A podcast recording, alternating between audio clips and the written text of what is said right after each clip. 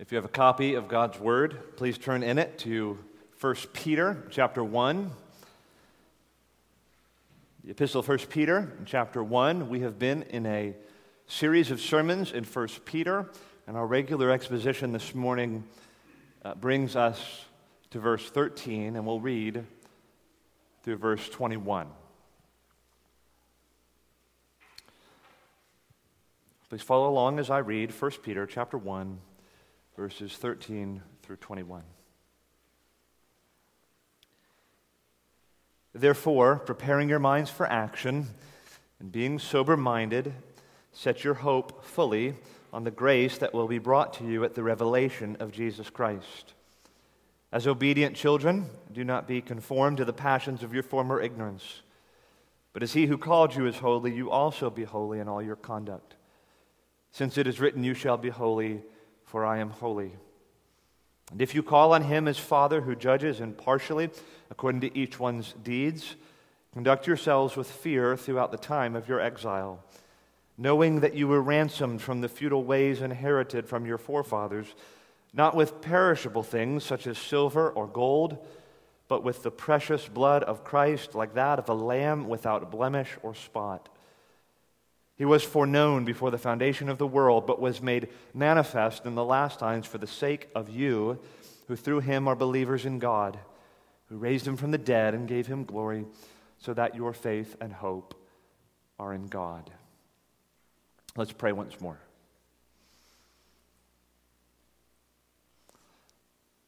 Our Father, we pray that in these moments and in this hour, you would be our teacher by your Spirit that you would please assist us, that you would please open up our minds to help us to understand the Scriptures.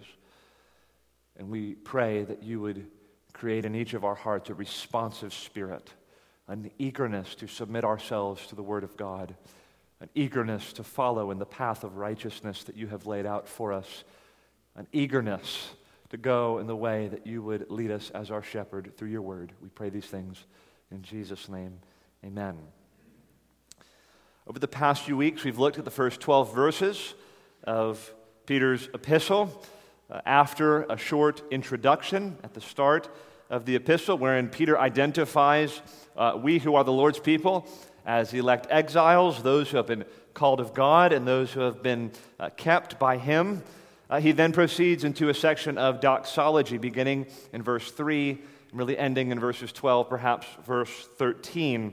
There's no imperatives in these beginning verses. The focus is all on what God has done to bring about salvation and new birth for his people and to give to them an inheritance of eternal life in heaven forever. And so we read verse 3 Blessed be the God and Father of our Lord Jesus Christ. According to his great mercy, he has caused us to be born again to a living hope through the resurrection of Jesus Christ from the dead. And in the verses that follow, Peter continues to celebrate the hope that Christians have in the inheritance to come. And he recognizes, beginning in verse 6 through 9, that this hope endures even through trials and sufferings, that suffering and various trials that are present in our lives, even now, don't jeopardize or threaten this hope that we have, this inheritance that we have as Christians. And then in verses 10 through 12, Peter explains the connection between the Old Testament scriptures and what the prophets had said would come about in the sufferings of Christ and the subsequent glories that would be revealed, and this great inheritance, this great hope, this great salvation that is ours. Now, in verse 13, the, the flow of the chapter changes. Peter turns from the indicative, all these things that are true, he turns from the is and he turns to the ought, the imperative, how we as God's people should respond in light of this great salvation, in light of this inheritance that is ours. How are we to respond to what has been revealed about our salvation? So we read verse 13. Therefore, after all we've seen about what God has done in Christ to cause us to be born again and give us an inheritance, therefore, preparing your minds for actions and being sober minded, set your hope fully on that on the grace that will be brought to you at the revelation of Jesus Christ. After 12 verses of doxology over the hope that is ours, he says, therefore, in other words, because these things are true, because of the indicative. Here is your duty. Here is the imperative, your responsibility, the posture you should take in light of these things. And, and the main command in verse 13, really actually in the original Greek, the only command, is that we are to set our hope on the grace that will be brought at the revelation of Jesus Christ. He's told us about our hope, but now he calls us to set our hope on the grace that will be revealed. Set your hope on the return of Christ as an act of the will, as an act of faith. We're to set our hope fully on Christ and on the grace that will be given to us on that day. It's the main command. Set your hope on the grace that will be revealed. However, that command in verse 13 to set our hope on this grace doesn't exhaust all the imperatival force of this verse. The other commands that might be present in this verse. Those phrases, preparing your minds for action and being sober minded, though they're not originally imperatives in the Greek, they carry the weight of imperatives. They're a calling to how we should respond. They require us to do certain things. So, what should characterize one who sets his hope fully on God? Well, it should involve a preparing of the mind for action. The, the phrase literally in the Greek is um, girding up the loins of your minds. Now, we don't really use that language anymore, but that was uh, what you would do if you were getting ready for action. You would gird up the loins of you know, your skirt and you tuck them into your belt, and then you'd be ready for action, ready to run, ready to do work or something like that. A modern day idiom we might use would be something like roll up your sleeves. Roll your sleeves because you're getting ready to do some work. Now, Peter is calling them to action. Gird up the loins of your mind. Roll your sleeves up. Prepare your minds for action because he's about to marshal these Christians to response, to action in light of what they have just heard about their hope. But it's not just that we should prepare our minds for action, roll up our sleeves, as it were. Uh, to set our hope fully on God also involves the pursuit of sober mindedness, or literally self control. Uh, it requires that we bring ourselves into submission, uh, that we uh, bring ourselves under the influences of God's Spirit and under His Word and possess ourselves, control ourselves, that we might be ready to act in accord with our hope. So we set our hope on God, which involves this preparing ourselves for action, this commitment to sober, self controlled living. And the point is that though God has done all of this for us, He has made us elect exiles given us this great inheritance and the promise of a coming homeland, even as we suffered various trials, we still have lives to live in the present. We still have work that God calls us to do. We still have commands God calls us to obey. It's not like we're just supposed to hide out, you know, and, and, and wait for our hope to arrive someday. There's something God has us to do with our lives in the here and now, and that is what Peter turns to in the remaining verses of this chapter and, in a sense, in the rest of the book. Peter now turns to the subject of the holiness of life that should mark Christian people. And in this passage, we can discern various incentives for holiness, various motivations Peter gives us for pursuing holy lives before the Lord. And that is the subject of this message this morning. I want us to consider in these verses the incentives or motives for holiness of life that Peter gives us in verses 13 through 21.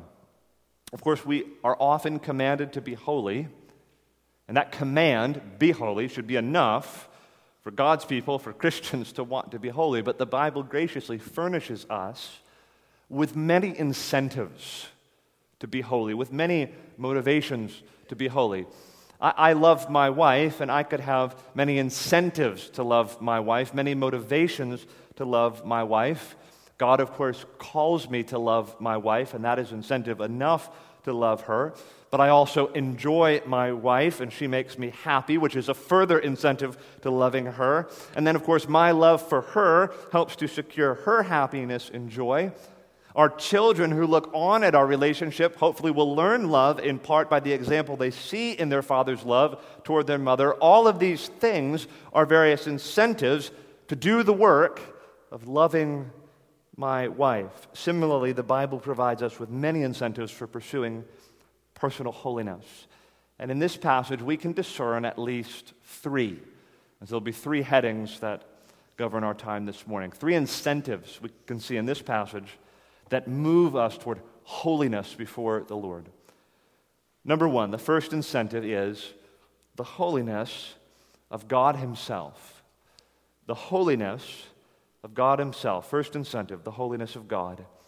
Please look at verse 14. As obedient children, do not be conformed to the passions of your former ignorance. But as he who called you is holy, you also be holy in all your conduct, since it is written, You shall be holy, for I am holy. Peter addresses them now not as elect exiles, though that theme is going to carry through the whole book. He now addresses them as obedient children.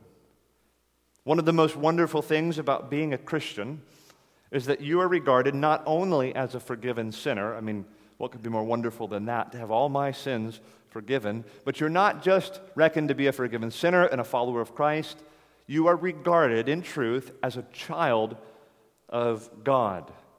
And one of the most wonderful things about being a true child of God is that our status as the children of God is not ultimately dependent upon our obedience. It is of the utmost comfort for us as Christians to understand that when we fail, that when we disobey, we don't cease to be God's children any more than when our children, those of us who have children, disobey us, uh, they fail to be our children. They're no longer our children. The relationship does not depend upon obedience.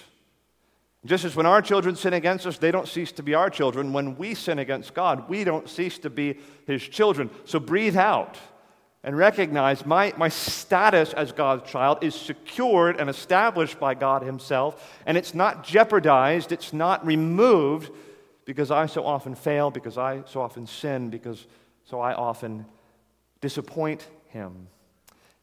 Having said that, all true Christians should wish to be and work to be obedient children. So, so, so, so the the message I just conveyed that our status before God doesn't depend on our obedience doesn't create in us a rebellious spirit or a desire to disobey the Lord. We should still desire to be obedient children, first of all, and most importantly, because God Himself commands it. God calls us to obedience, and therefore we want to be obedient to our loving Heavenly Father because He calls us to this, and that should be enough for us. Uh, but more than that, we should pursue obedience before the Lord as His children because it is in the context of obedience that fellowship and affection and intimacy between father and child are most fully enjoyed. So, so, so I said, our sin as the children of God doesn't, doesn't make us orphans, right? God is still our Father when we sin, but in the context of sin, we don't enjoy the warmth and affection and fellowship of relationship with God our Father in the same way. It's very similar to our relationship with our own children. You parents of teenagers, um, you have a, a, young son, a young daughter who uh, is is a rebellious child and they, they, they don't want to obey mom and dad. They don't want to live by mom and dad's rules. They're missing curfew left and right. They are not showing any sort of regard or respect. They're not responsive to your love and to your care and to your uh, uh, uh directives for them. Well, they haven't ceased to be your child. You still love them. There's still a, a, a, a framework for safety and security and, and trust there. But you're not experiencing the fullness of relationship that's meant to be experienced between a parent and a child. There's something compromised in terms of warmth and fellowship and affection because you're not living in harmony with one another. Your child is rebelling against the, the way you've laid out for them. Similarly, our sin can fracture our sense of fellowship and nearness to God. We should pursue obedience to God as His children because God calls us to obedience. And it is the context in which full fellowship and warmth and joy in relationship with the Father is enjoyed. So Peter calls these Christians to be obedient children, and he says, as obedient children, do not be conformed to the passions of your former ignorance. You were called out of that. Don't let sin have any dominion over you. those sinful passions that dominated your life, be they anger, lust, gluttony, greed, materialism, slander, drunkenness, whatever they were, you make a break from them. Those passions will conform you to their will. They want to press you to your will. You make a break with them. You, you can't allow sin to reign over you. You need to dissociate from those former passions. Say no to the passions that marked your former way of life when you lived in ignorance of the grace of God and His will for your life. And then we have the motive given, the incentive. As He who called you is holy, you also be holy in all your conduct, since it is written, You shall be holy, for I am holy. Those words, be holy, for I am holy, are introduced to us in some form or fashion four times in the book of Leviticus. Uh, God's people under the old covenant saw holiness of God himself as one of the greatest incentives for their own pursuit of holiness. And Peter commends the same perspective for us in the New Testament age under the new covenant. The, the, the, power of that incentive, the power of that motivation that God is holy, therefore we should be holy, it's, it's no less in force and in compelling power under the new covenant than it is under the old covenant. In fact, as we've already acknowledged in this epistle of 1 Peter, there's all sorts of Jewish overtones, and that continues throughout the book. And, and Peter uses similar language to address these Gentile Christians all over Asia Minor uh, than Old Testament writers used to address Old Testament saints. So we'll read in 1 Peter 2, verse 5, for example You yourselves are to be a holy priesthood.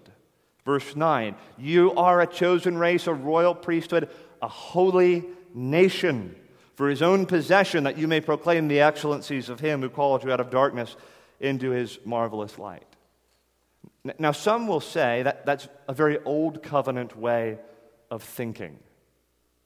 This sort of zeal for holiness, passion for holiness, motivated by the holiness of God, that was, that was very much the way Old Testament saints think, but it's a little different under the era of grace. That thinking is entirely wrong and completely foreign and alien to the Bible. Zeal for holiness does not diminish under the new covenant, rather, it is intensified. It is intensified because the revelation of God's holiness is greater in the new covenant in the person of his Son, and the incentives to holiness are multiplied under the new covenant. And this particular incentive is carried over directly from the old covenant, directly from Leviticus. We are commanded to be holy, for God is holy. The point is, this is who God is.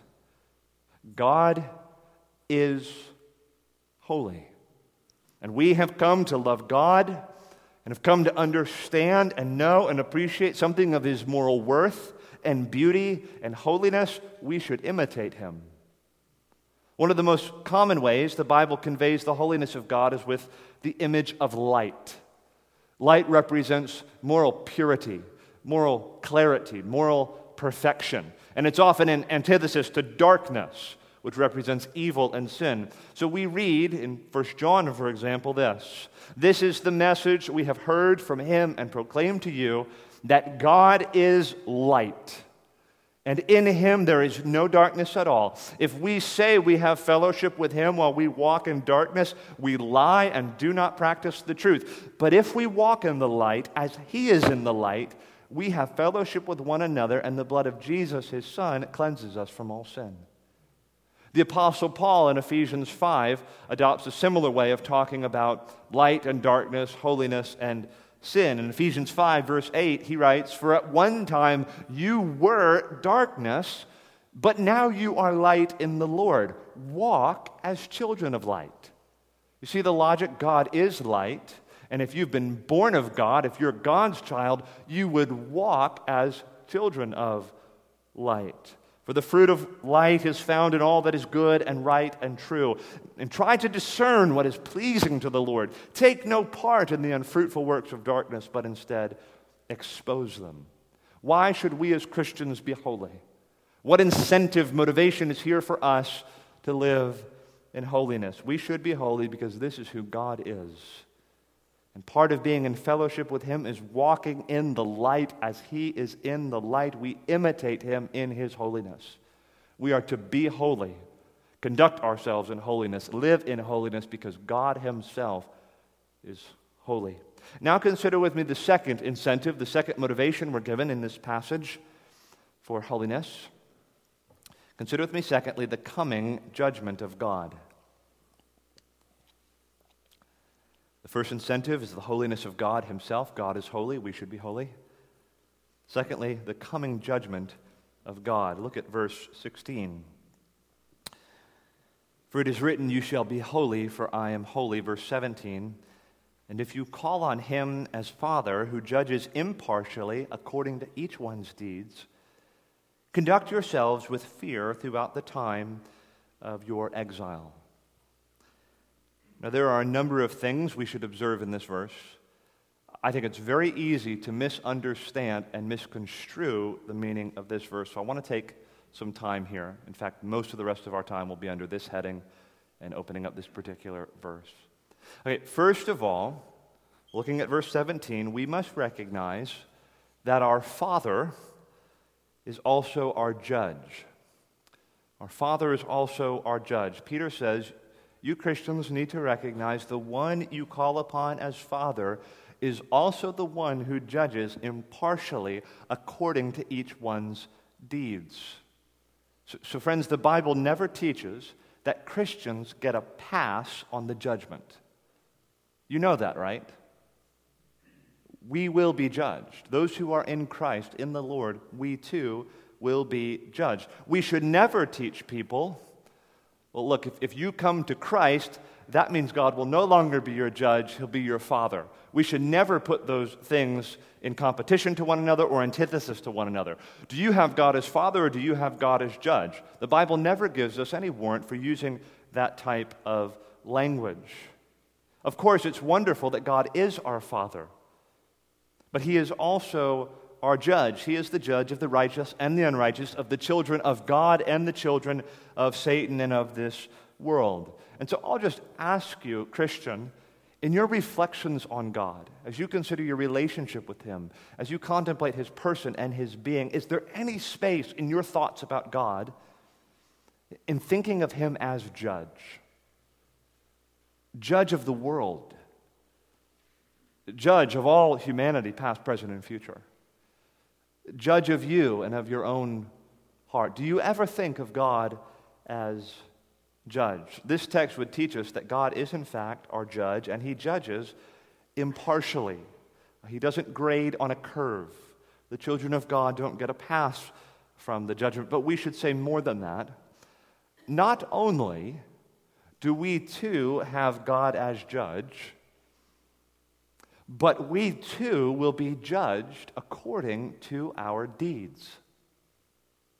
That's what the passage says, right? We will be judged according to our deeds. There's no double standard for Christians, no curve. We, like all men and women, will be judged according to our deeds. And let me just say at this point, because I know where some of our minds go when we contemplate the judgment, when we contemplate the idea of being judged according to our deeds, we must resist the urge to explain this away by some sort of awkward and clumsy appeal to the imputed righteousness of Christ. As though this text teaches, yes, we will be judged according to our deeds, but really it'll be Christ's deeds imputed to us, so we have nothing to worry about. Our deeds actually never are allowed to enter the equation. Friends, this verse has nothing to do with the imputed righteousness of Christ. In order to make that connection, you would have to introduce something that is totally alien to Peter's line of thinking here. He's not talking about justification by faith, he's not talking about the imputed righteousness of Christ. He's talking about believers living holy lives and the reality that they will appear before the judgment seat of God and that they also will be judged according to their deeds, their works not the imputed righteousness of Christ. That's not to deny imputation, but simply to say it's not what's going on in this passage. We Christians, just like all others, will be judged according to each one's deeds. And I'll just say at this point as well this is not an isolated or obscure idea in the Bible. It's not like you find this in a couple of corners. This is all over the Bible. In Romans 14, there Paul is concerned with Christians, genuine, true Christians, who are judging one another. And he's dealing with justified people in that passage. And, and, and in Romans 14, verse 10, we read this Why do you pass judgment on your brother?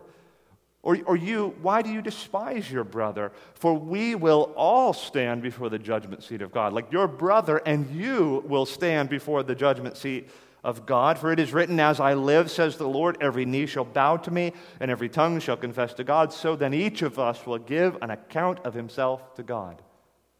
Young people, you will give an account of yourself to God. Every person in this room, be they saved or not, will give an account to God. 2 Corinthians 5 and verse 10, Paul there says, including himself, for we all must appear before the judgment seat of Christ, so that each one may receive what is due for what he has done in the body, whether good or evil. Peter would have heard the Lord himself bringing this same truth to him as one of his disciples in the gospel accounts in Matthew 12, verse 36. I tell you, on the day of judgment, people will give account for every careless word they speak. For by your words you will be justified, and by your words you will be condemned. Just think of that. And friends, I don't know that I could enumerate the number of careless words I have spoken in 2020. Each one will appear in the judgment. I mean, am I reading into this passage? Every careless word will enter into the judgment. Matthew 16, verse 27 For the Son of Man is going to come with his angels in the glory of his Father, and then he will repay each person according to what he has done. The very familiar passage in Matthew 25, where we have a picture of the judgment. What is it that categorizes the sheep and the goats? It's their deeds. It's, it's what they did. Did they feed the hungry? Did they give cups of cold water? Did they clothe the naked? Did they visit the saints in prison? What did they do? What were their deeds? What marked their lives? And that is what seems to determine who will be in which category. And then, of course, you have tons of verses like Hebrews 12 14. Strive for the holiness without which no one will see the Lord. There is a holiness that saints must have without which they will not see the Lord. Okay, now let's work this out. For whatever reason, lots of Christians hear these verses and hear the sorts of things I'm saying this morning, and they struggle with this notion that we Christians will be judged according to our deeds. Like, how can that be? And sometimes the response is, well, don't you believe, like Romans 8 1, there is no condemnation for those who are in Christ Jesus? Amen? Or what about what Peter's going to say later on in 1 Peter chapter 4 verse 18? There is no fear in love, but perfect love casts out fear, for fear has to do with punishment. Whoever fears has not been perfected in love. Doesn't the Bible teach that we shouldn't fear condemnation, that we shouldn't fear punishment? And my friend, the answer is gloriously yes. I haven't said anything about condemnation, anything about punishment. And none of the texts I've read have condemnation in view for the believer. We will be judged, yes, according to our deeds. But just appreciate this this is not a judgment for the Christian that leads to condemnation. Whatever is true of this judgment for Christians, it will not lead to them being damned. It will not lead to them being put outside of heaven. It will not lead to condemnation and to punishment. Nonetheless, a common objection to this idea remains as it relates to how we can understand this idea of Christians being judged according to their deeds in connection with doctrines like unconditional election or, or justification by faith alone or the perseverance or preservation of the saints. How does this doctrine, this idea that we're going to be judged according to our deeds, fit in with those truths that we hold to be so dear, that are so central to our faith? Does the biblical teaching that we Christians will be judged for our works jeopardize or threaten the doctrines of unconditional election, that we are chosen by God before the foundations of the world purely and totally on the basis of God's free grace? Or, or, justification by faith alone, that we are pardoned of all our sins and declared right in God's eyes in a moment, purely and totally by grace through the faith which God supplies. Or the perseverance of the saints, that all those who are in Christ will indeed make it to the end, having faith united to Christ as God's children. The answer is no, not at all. This teaching that we too will be judged according to our works doesn't jeopardize any of those truths any of those doctrines. Now, let me make an effort to synthesize those three doctrines in particular with the teaching that Christians will be judged according to their works, just like everyone else. Okay, so, so, in the next five minutes, I know this is somewhat tedious, but it's important that you focus your minds. I'm going to endeavor to be very precise with my language as we try to understand something that's very important. I think lots of Christians get hung up on this and they struggle to know how to read their Bibles, and they struggle how to understand imperatives, and they struggle with how to think about the judgment and what that says about their present conduct and things like that. So let's try to work this out together. Let's say that in the next hour, we hear the trumpet sound announcing the return of Christ, which could happen. You all know that, right? In the next hour, the trumpet might sound and the dead would be raised, and we would all then enter into the judgment. And here is this Christian who appears before the judgment seat of Christ. Her name is Jane. Jane is a true Christian. Well, what would be true of Jane as she appears in the judgment? At least four things. Number one, Jane would have been chosen by God before the foundations of the world unconditionally, only on the basis of the unearned favor and grace of God. As a sheer act of God's mercy and compassion, she would have been one of God's elect. Number two, what would be true of Jane? Number two, in a moment in time, Jane would have been given the gift of true saving faith, whereby she believed on Jesus and was justified in a moment meaning she was forgiven of all her sins, past, present, and future, and was declared right in the eyes of God. Like that happened at a point in time in Jane's experience. Third thing that would be true of Jane through the gift of faith and the sovereign care of God, Jane would have been preserved by God throughout her entire Christian walk so that her faith ultimately would not fail to the point of the ruin of her soul God would continue to supply grace to help Jane to continually exercise faith and to continually strive to follow Christ and be kept from falling away. All by the superintendence of God, by His grace. And number four, finally, Jane would have lived a life fueled by the saving faith that God supplies, which resulted in holiness of life, good works, good deeds, acts of righteousness, which always proceed from true, genuine, saving faith.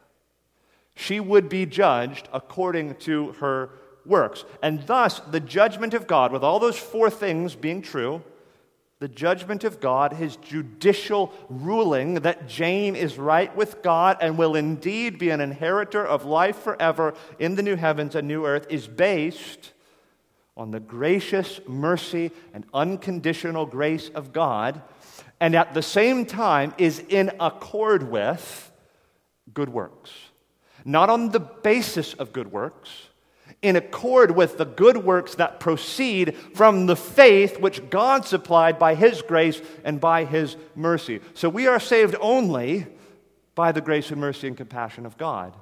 And it is in accord with the works that flow out of faith that invariably mark every true Christian. Jane would have had the holiness without which no man or woman would see the Lord.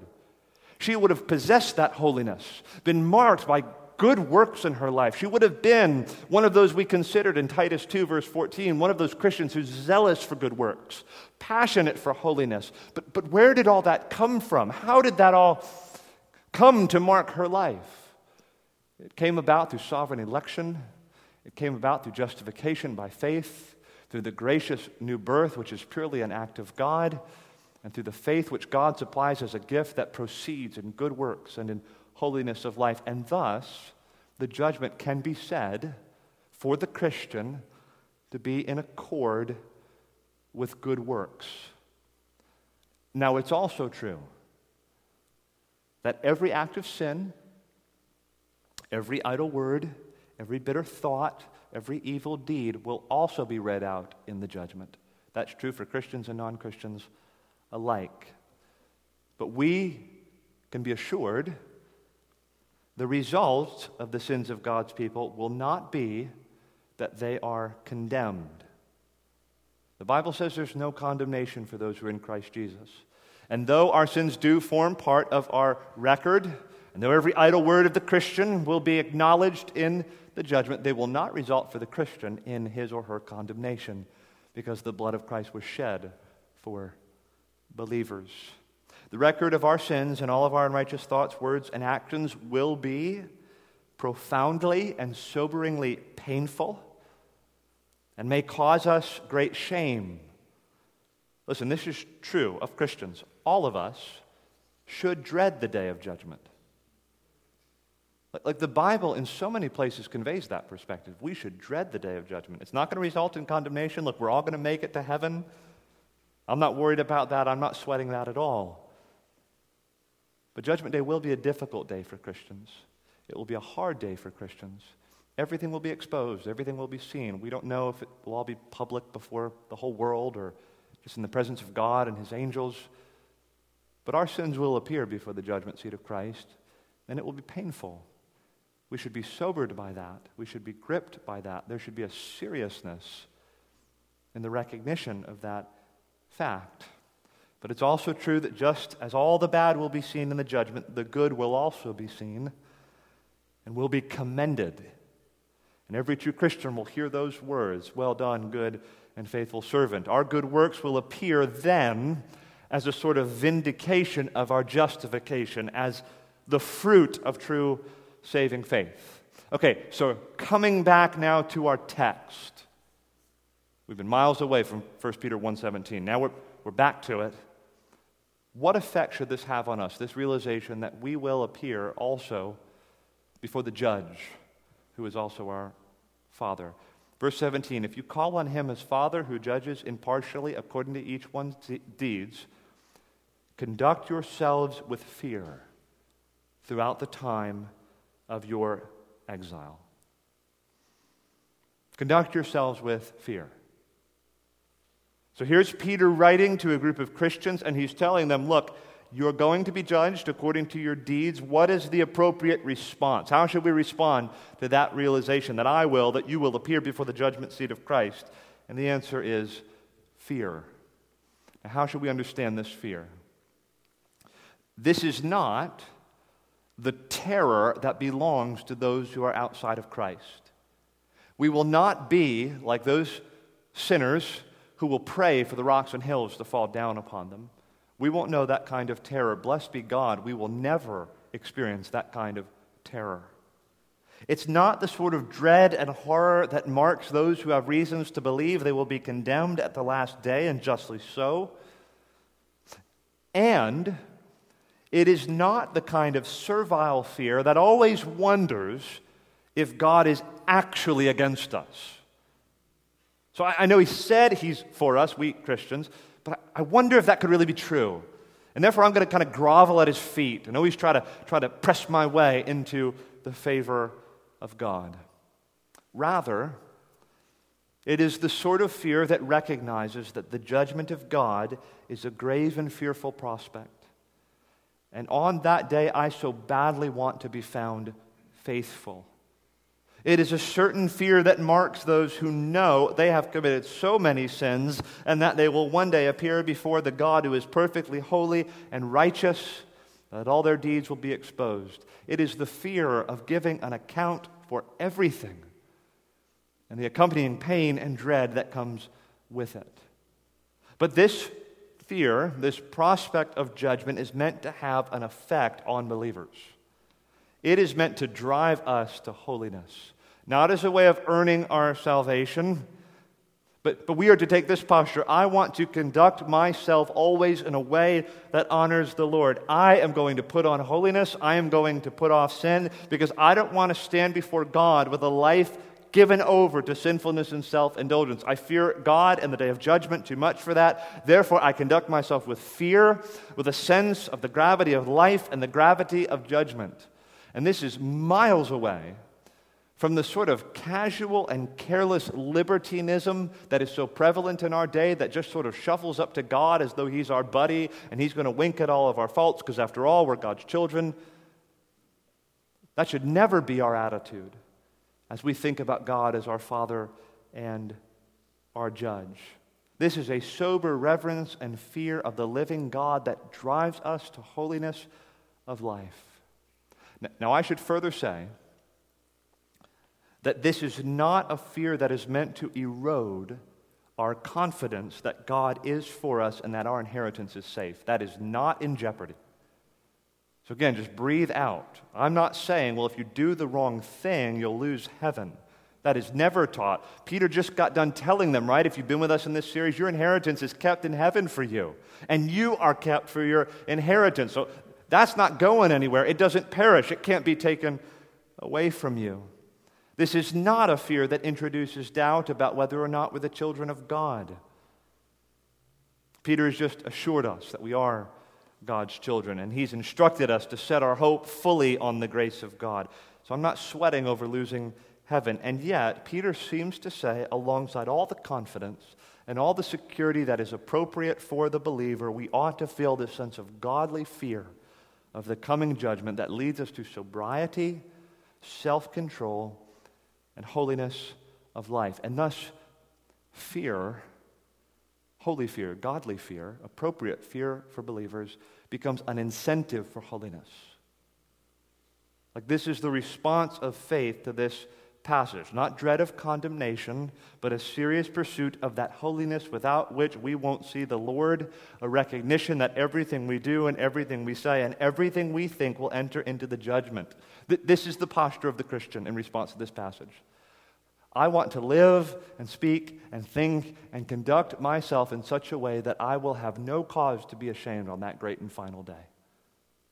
Like, like that's how we believers should respond to this.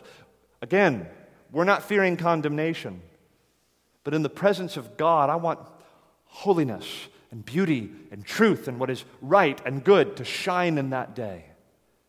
I don't want any reason to have a life I'm ashamed of when I stand in the presence of the Lord Jesus. So, the first incentive to holiness in this passage is the holiness of God Himself. The second is the coming judgment of God. And third, something that is altogether wonderful and positive, we have the high price of our redemption.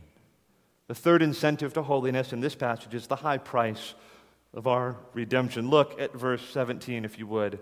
If you call on him as Father who judges impartially according to each one's deeds, conduct yourself with fear throughout the time of your exile, knowing there's a confidence we're meant to have, leading us all the more to pursue holiness of conduct, knowing that you were ransomed from the futile ways inherited from your forefathers, not with perishable things such as silver or gold but with the precious blood of Christ, like that of a lamb without blemish or spot.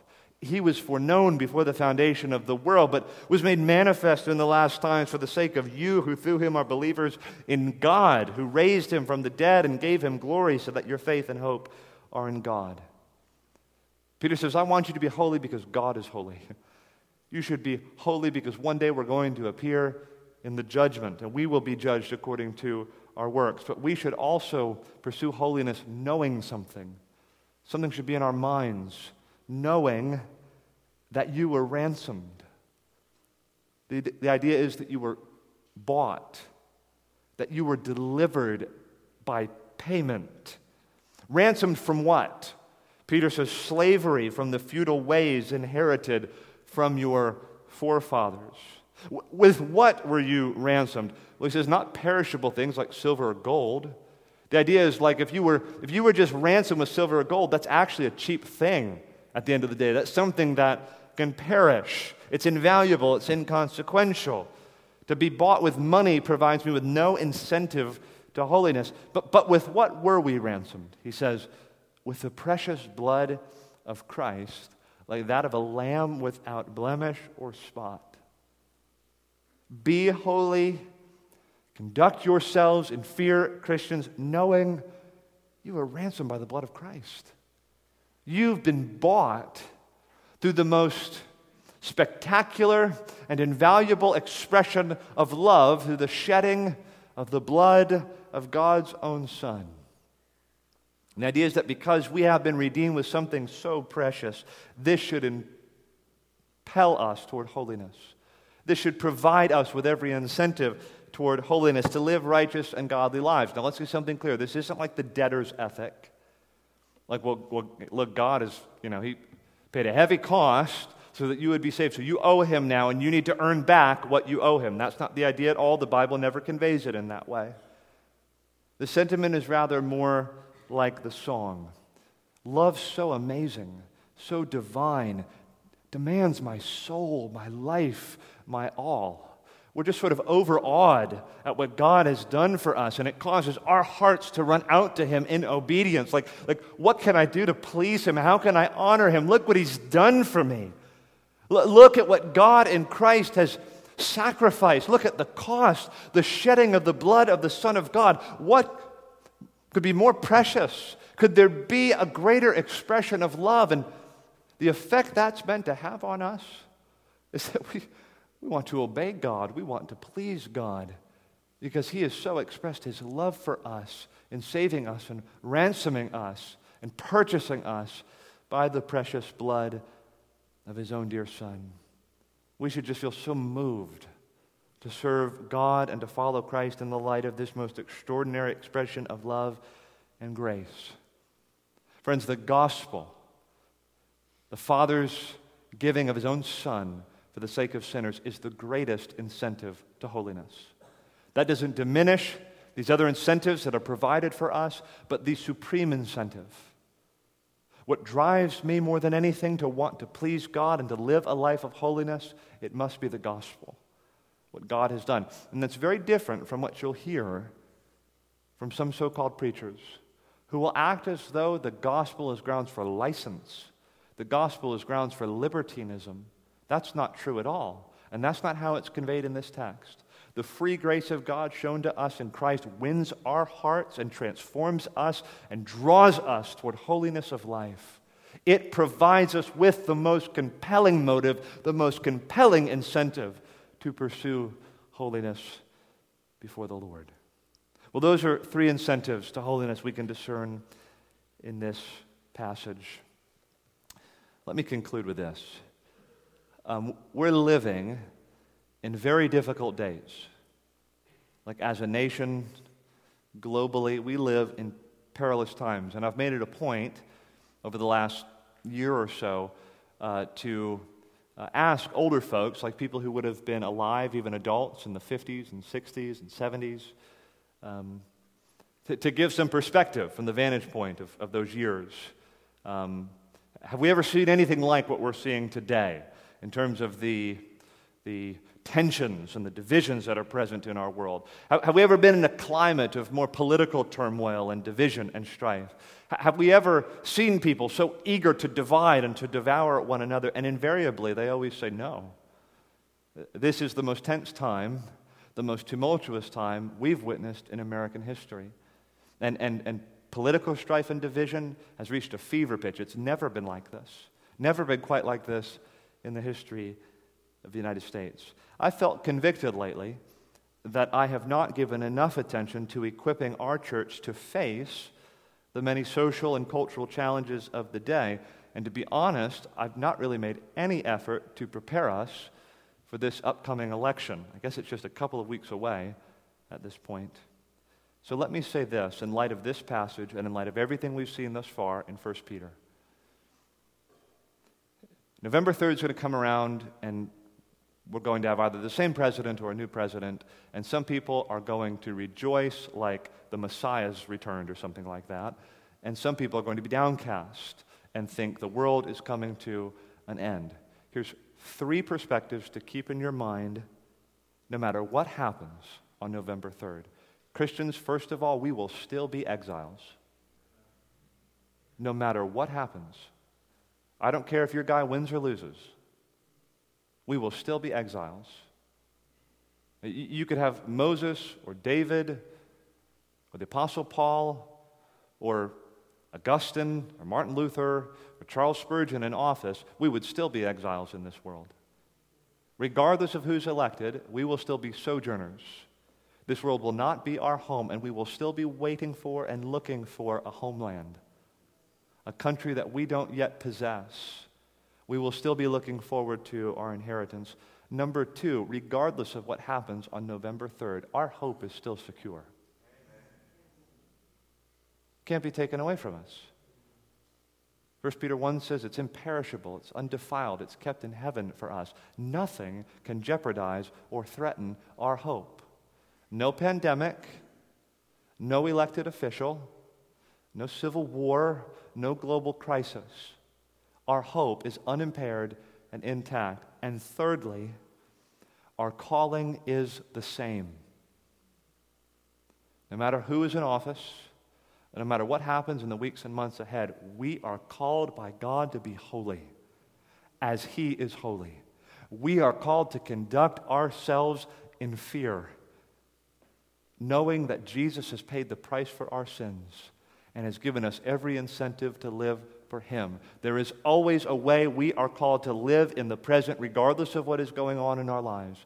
We are called to be God's holy people, to live as a holy priesthood, a holy nation, to be holy even as God is holy, not to earn favor with God. Not to establish our own righteousness by which we are saved, but to honor Him with our lives and to live in a way becoming of people who have been saved by the grace of God. Let's pray together.